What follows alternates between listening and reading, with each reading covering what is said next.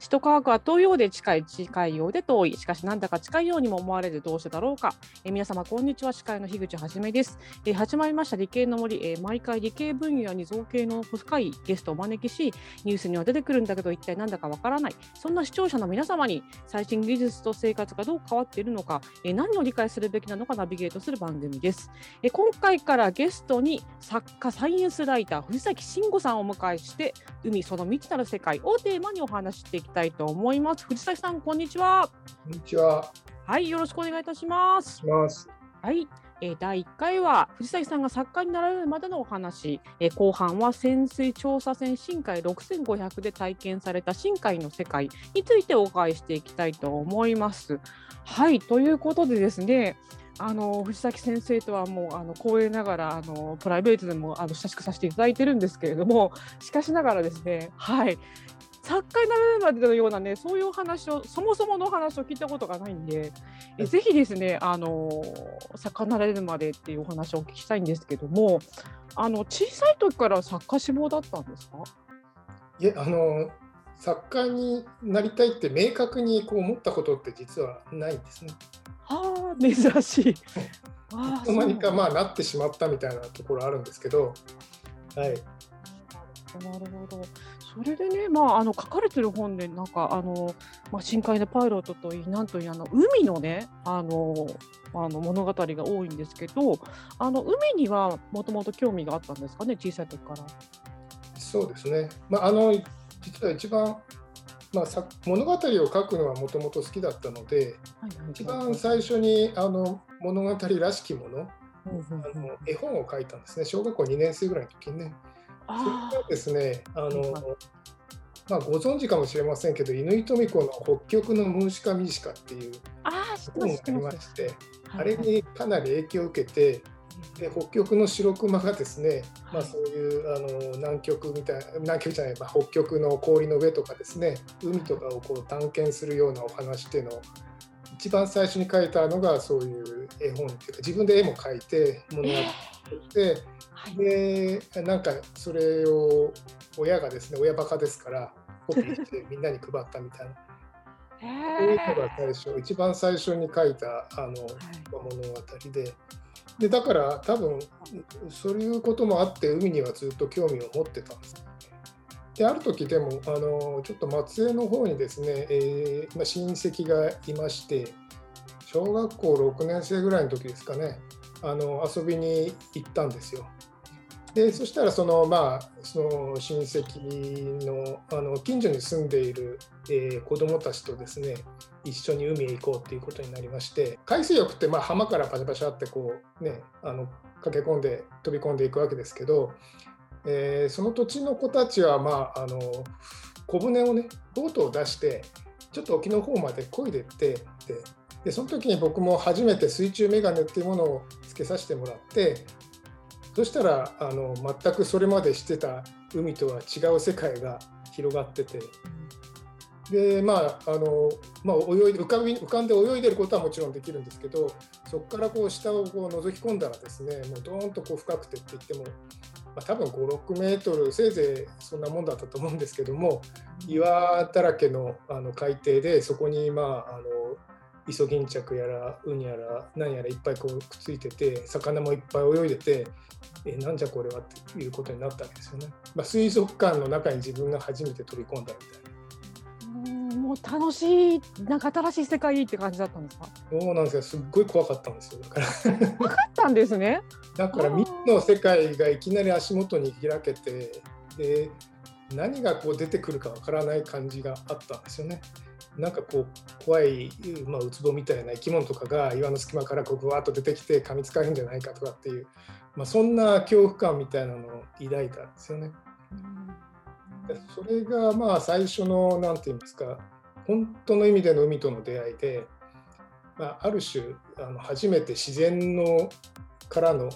なんていうか、イフっていうんですかね、自然の恐ろしさみたいなものをこうひしひしとし子供心に感じた最初の体験だったので、まあ、それが後々海への魅力というのに変わっていったのかなというふうに思ってます。というわけでそんな海にねあの見せられていった藤崎さんなんですけれどもあの大学卒業後海外留学もされたということなんですけれどもこれどういうきっかけだったんでしょうか？大学卒業後じゃなくて入社してからなんですね。ああああすで、はいはい、にえニュートンも太っ腹といえば太っ腹ですね。えかねそういうことを前にやった人がいなかったんでええええみたいな感じで向こうはあの対応に困ってるうちに、あの勝手に行っちゃったと。作戦作戦だで申し訳ないんだけどそういうことを私でやったのでそれ以降の人たちは行けなくなりました。まあでも、えでも行って戻ってきて、ちゃんと、えー、編集部には戻ったんですね、一、はい、回ね。ちゃんと戻ってきて、えー、5年間ぐらいは編集勤務としてやったんですよ。あの留学の時ですね。留学の時はど何なお勉強されてきたんですか？えーと、留学をした時は、えーまあ、とりあえずですね海に関することを勉強したかったんですね。まあ、何人かの人から君の関心はこれだねって言われたのが水産資源学のアメリカのメリーランド大学に知り合いの先生いるから紹介してやるって言われて、ででその先生に手紙書いて行ってもいいですかっつったらどうぞってので行かせていただいたと。留学行って戻ってちゃんと編集部に戻られたのに、のに、えー、書く側に転身されたんですよね。えっと、その前にワンステップあってですね基本的に編集者って人に原稿を頼んでそれを原稿もらって編集してで、まあ、雑誌の記事という形にしていくわけですけども、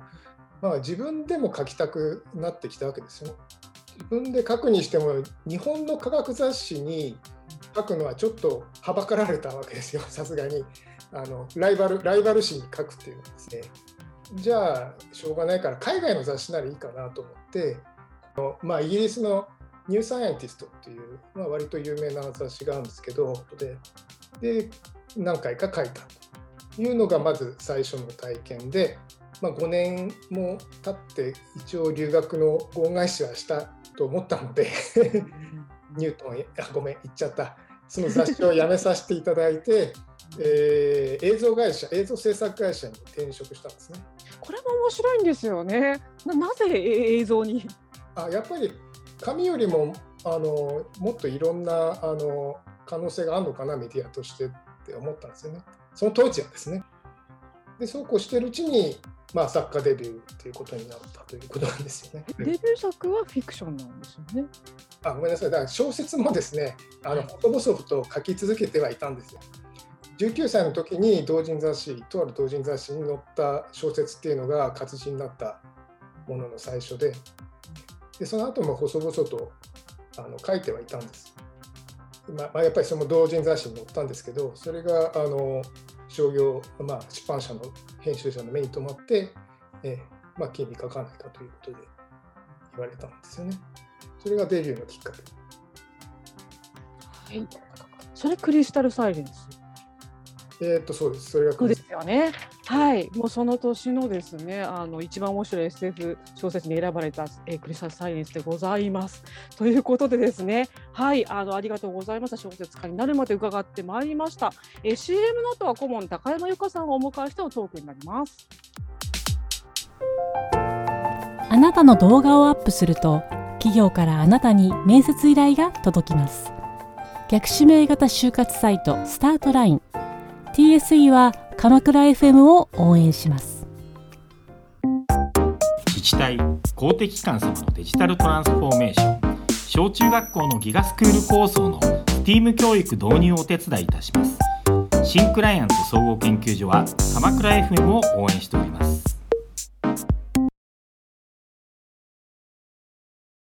それではここからは顧問のサイエンスライター高山由香さんも教えたトークになります。高山さん、今回は藤崎さんにどんなお話を掘り下げて話していただきましょうか？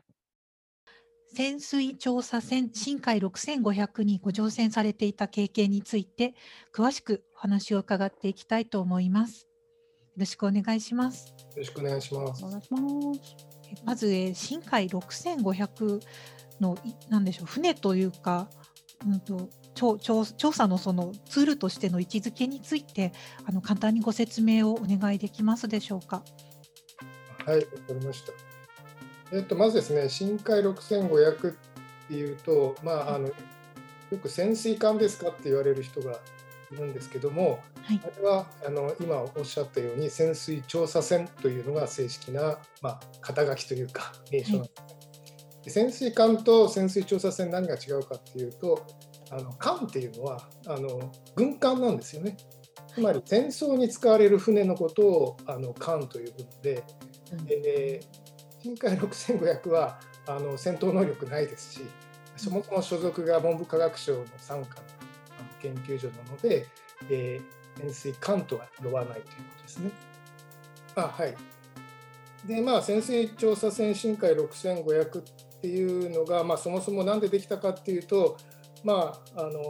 まあ、とりあえずですね最初一番最初に話が出た時はやっぱり資源探査とかですね。あと地震調査。みたいなものにあの使いたいっていう話だったらしいんですけどまあいろいろと用途が広がっていって、まあ、現在はそういうもちろんあの資源とか地震も関係してますけど、えー、もっと広く地球科学とかですね。地質学とか生物学まあ、そういったものの、まあ、深海のそういったものの、え調査に、え生かされているという位置づけですね。はいえっと、こうダイビングスポットといいますか実際に深港深海に降りていく場所に行くまでは、はい、えっと、別のもっと大きな船にその、えっと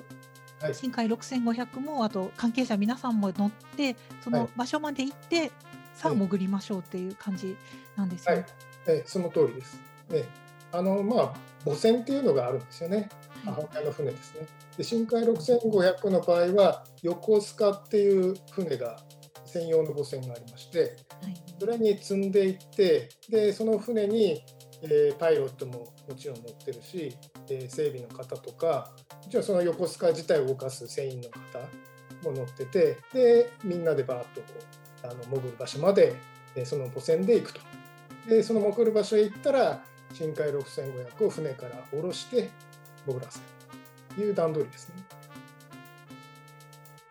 これって確かあの深海6500窓があってその、えーと、外の様子というか窓からの景色がどんなふうに変わっていくのかがちょっと興味があるのですが。えーまあ、やっぱり最初はまあ普通にあの明るい海ですけども、はい、だんだんこう潜っていくにつれて暗くなっていってえー、そうですね、まあ、通常言われてるのは水深200メートルを超えたら、まあ、太陽の光はほとんどあの届かないと、はい、真っ暗だって言われてるんですね。でまあ、そこからが深海っていうふうに、まあ、言われてるわけなんですけど、まあ、実際自分が潜ってみた感じでもそうですね200メートルを超えたらもうほとんど暗くて何も見えない。まあ、人によってはねあのそのぐらいでも例えば宇宙飛行士の毛利さんなんかはえー、結構、まあ、1000メートルでも見えたよみたいなことを言ってたらしいんですけど それはねあの宇宙飛行士ってまあ本当に宇宙っていう真の暗闇を見てるから言えることなのかもしれないんですけど僕はまあさすがに200300では何も見えなかったですね。でもちろんあの海底に着いたらそこでライトつけますからそこにあるものは見える。ただそのライトが届く範囲っていうのが、まあ、せいぜい10メートルとかそのぐらいの範囲でしかないので、えそこから先はもちろん何があるか全く分からないです。えっと、この時の、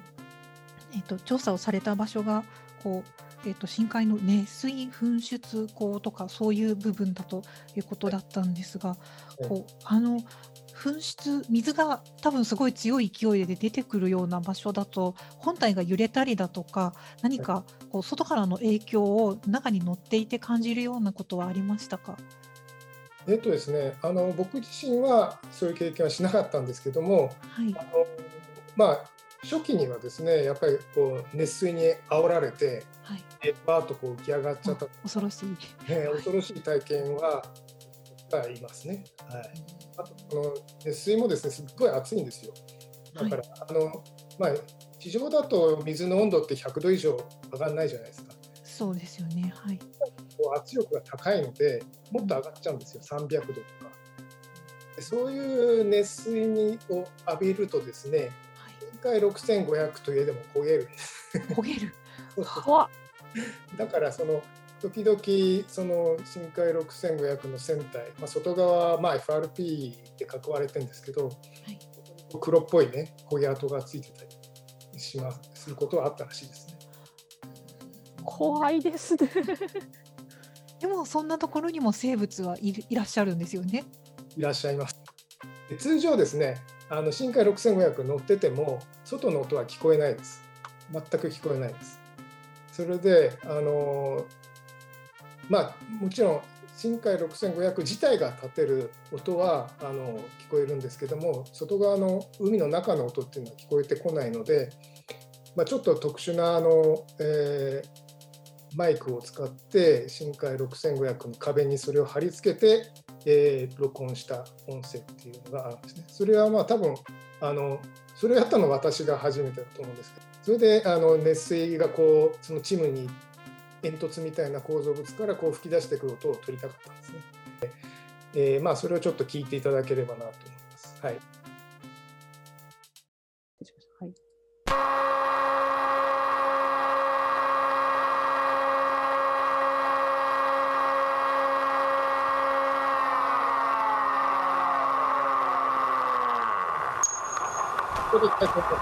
はい。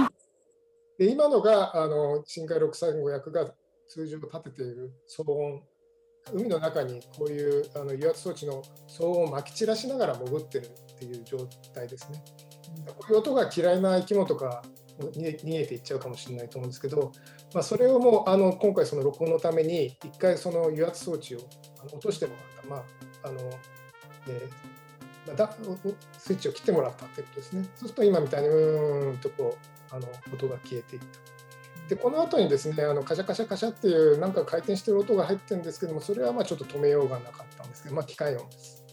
でその背景にあのシュッっていうちょっとホワイトノイズみたいな音が聞こえてくると思うんですけど、まあ、それが熱水から吹き出すあチムニーから吹き出す熱水の音です。はい、ちょっと続けますね。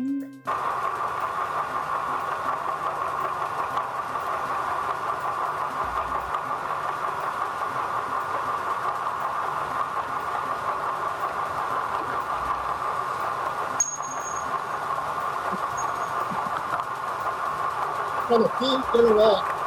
はいはいはい、どうぞ。今、キーンって聞こえたのが、あの深海6500が母船に自分の位置を知らせるために出している、えー、同期ピンガーというあの装置の音ですね。これを定期的にこう出してるんで、まあ、これもちょっと止めろっていうわけにいかないですね。あの位置を知らせているものはい。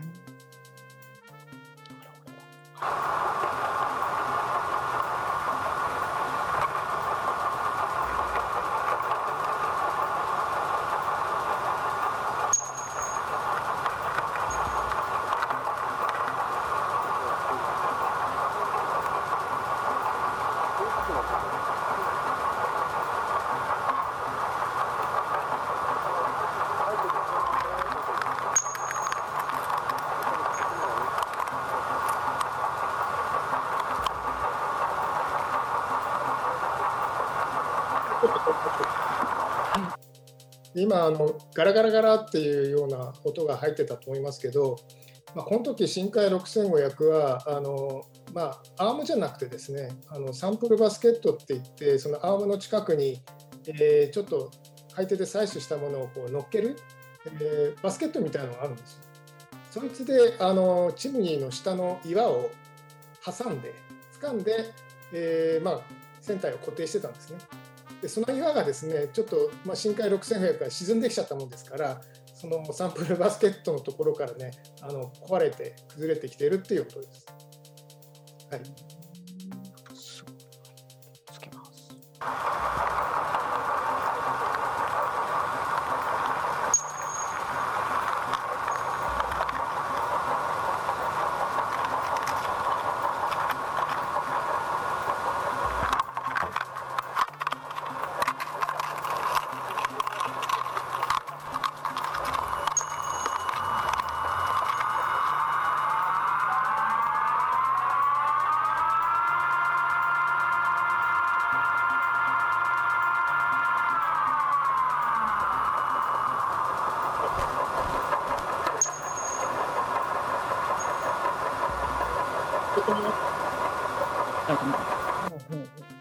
今分かったと思いますけど、まあ、要するに深海6500があまりにもこの沈んじゃったので、えー、チムニーからもう離れちゃったので、えー、1回垂直あのトンネルスラスターって、まあ、船を上下に動かすプロペラ作りを回して、えー、元の位置に戻したというのが今の音です。あこの後はあのずっとあのシューって音が聞こえるだけだと思いますけどね。ガガガガっていう音がそういう音だったわけですね。ガガガガって音は岩の崩れる音で、その後ビーンって何かこうあの機械音が高まりましたよね。あれが垂直トンネルスラスターです。はい、臨場感ありました。ありがとうございます。はい。そうですね。深海で見た生物だけちょっと深海で見た生物いろいろあるんですけどもその熱水噴出域の周辺にあの暮らしてたのは、えーとまあ、特にそのチムニーの周りにこうビシッとこうあの張り付いてるんですけども五右衛門コシオリエビっていう、まあ、白っぽい、えーえー、まあ、あのカニとエビの中間みたいな形したやつですね。それがいっぱいいたのとあと深海ヒバリガイといって、まあ、これは意外あのムール貝の仲間ですねそういうのがやっぱりまたビシッとついてたりあとリミカリスといって、でまあ、エビなんですけどもこれは目がないエビでで、えー、目がない代わりにあの背中にですね赤外線センサーがあってそれで、まあ、あの温度を感じることができてこいつらもやっぱりその熱水が出てくるところにこう集まってくると。であと魚もまあ何種類かいて、えー深海6500があのあので上昇していくとき、あるいはまあ潜っていくときにですね、あの外からこう窓を覗いてくるやつとかいるんですよね。で、まあ、そのうちの一つで銀ザメってやつがいたんですけど、これがね、目玉が大きくって、そいつがギョロギョロっとこう窓から覗き込んできたのがすごい印象的です、ね。あとはその上昇していくときに深海6500の中のライ明かりを全部落としてもらってで外窓の外ずっと見てたら、まあ、星が見えたと、まあ、星雲みたいなやつとかなんか星座の形したやつとかすんごいいっぱい見えたのはこれは発光生物でだからあの会場に戻ってきた時はなんかどっちかというと宇宙のどっか知らない星に行って帰ってきたような、まあ、そんな気分でした。なんだろうこう実際行ってきた人から伺うお話ってねすごい興味深いですね。で興味が尽きないところなんですがお時間ということであの藤崎さん貴重なお話本当にありがとうございました。ありがとうございました。ございました。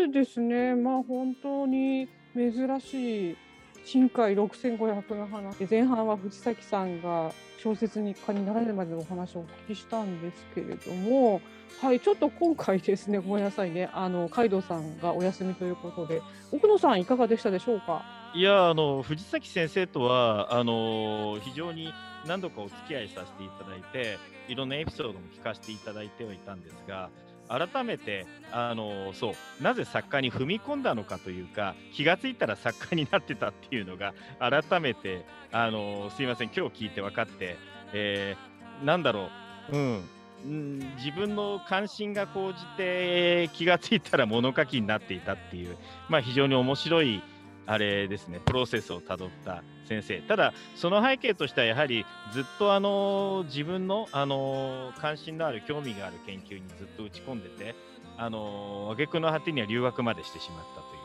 あのちゃんとしたそういったあの知識というかあの先生の藤崎先生のお持ちの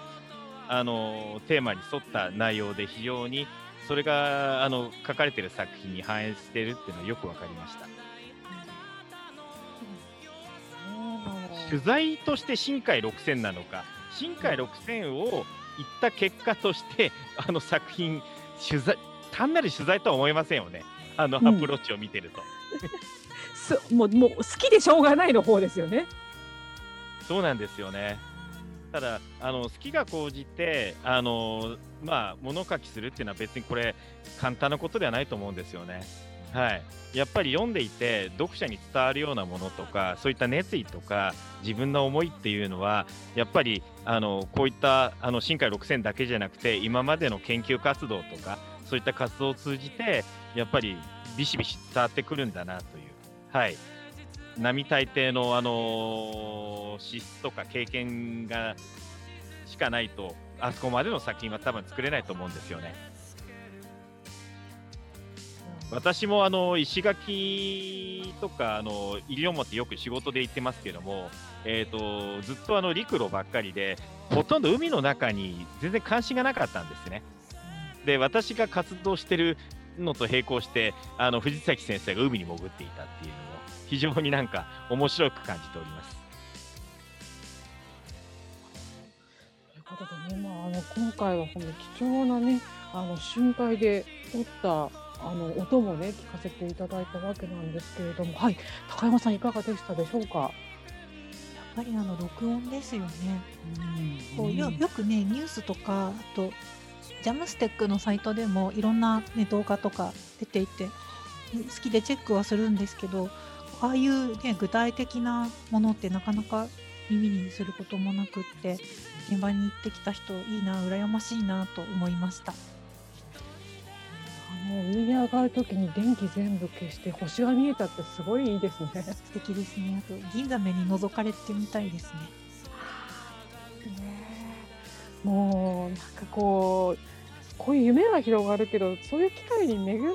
普通まあまあ恵まれないですもんね。ねどうすればこうこういうチャンスをものにできるのかも、ね、個人的に伺ってみたいですね。また宇宙飛行士とは別なあれですよね、あの世界だから、宇宙とは違った世界なんで、これはこれでやっぱり非常に奥が深いし、あの非常に興味関心をそそる内容でしたね、あそこを見てました、映像を見てました。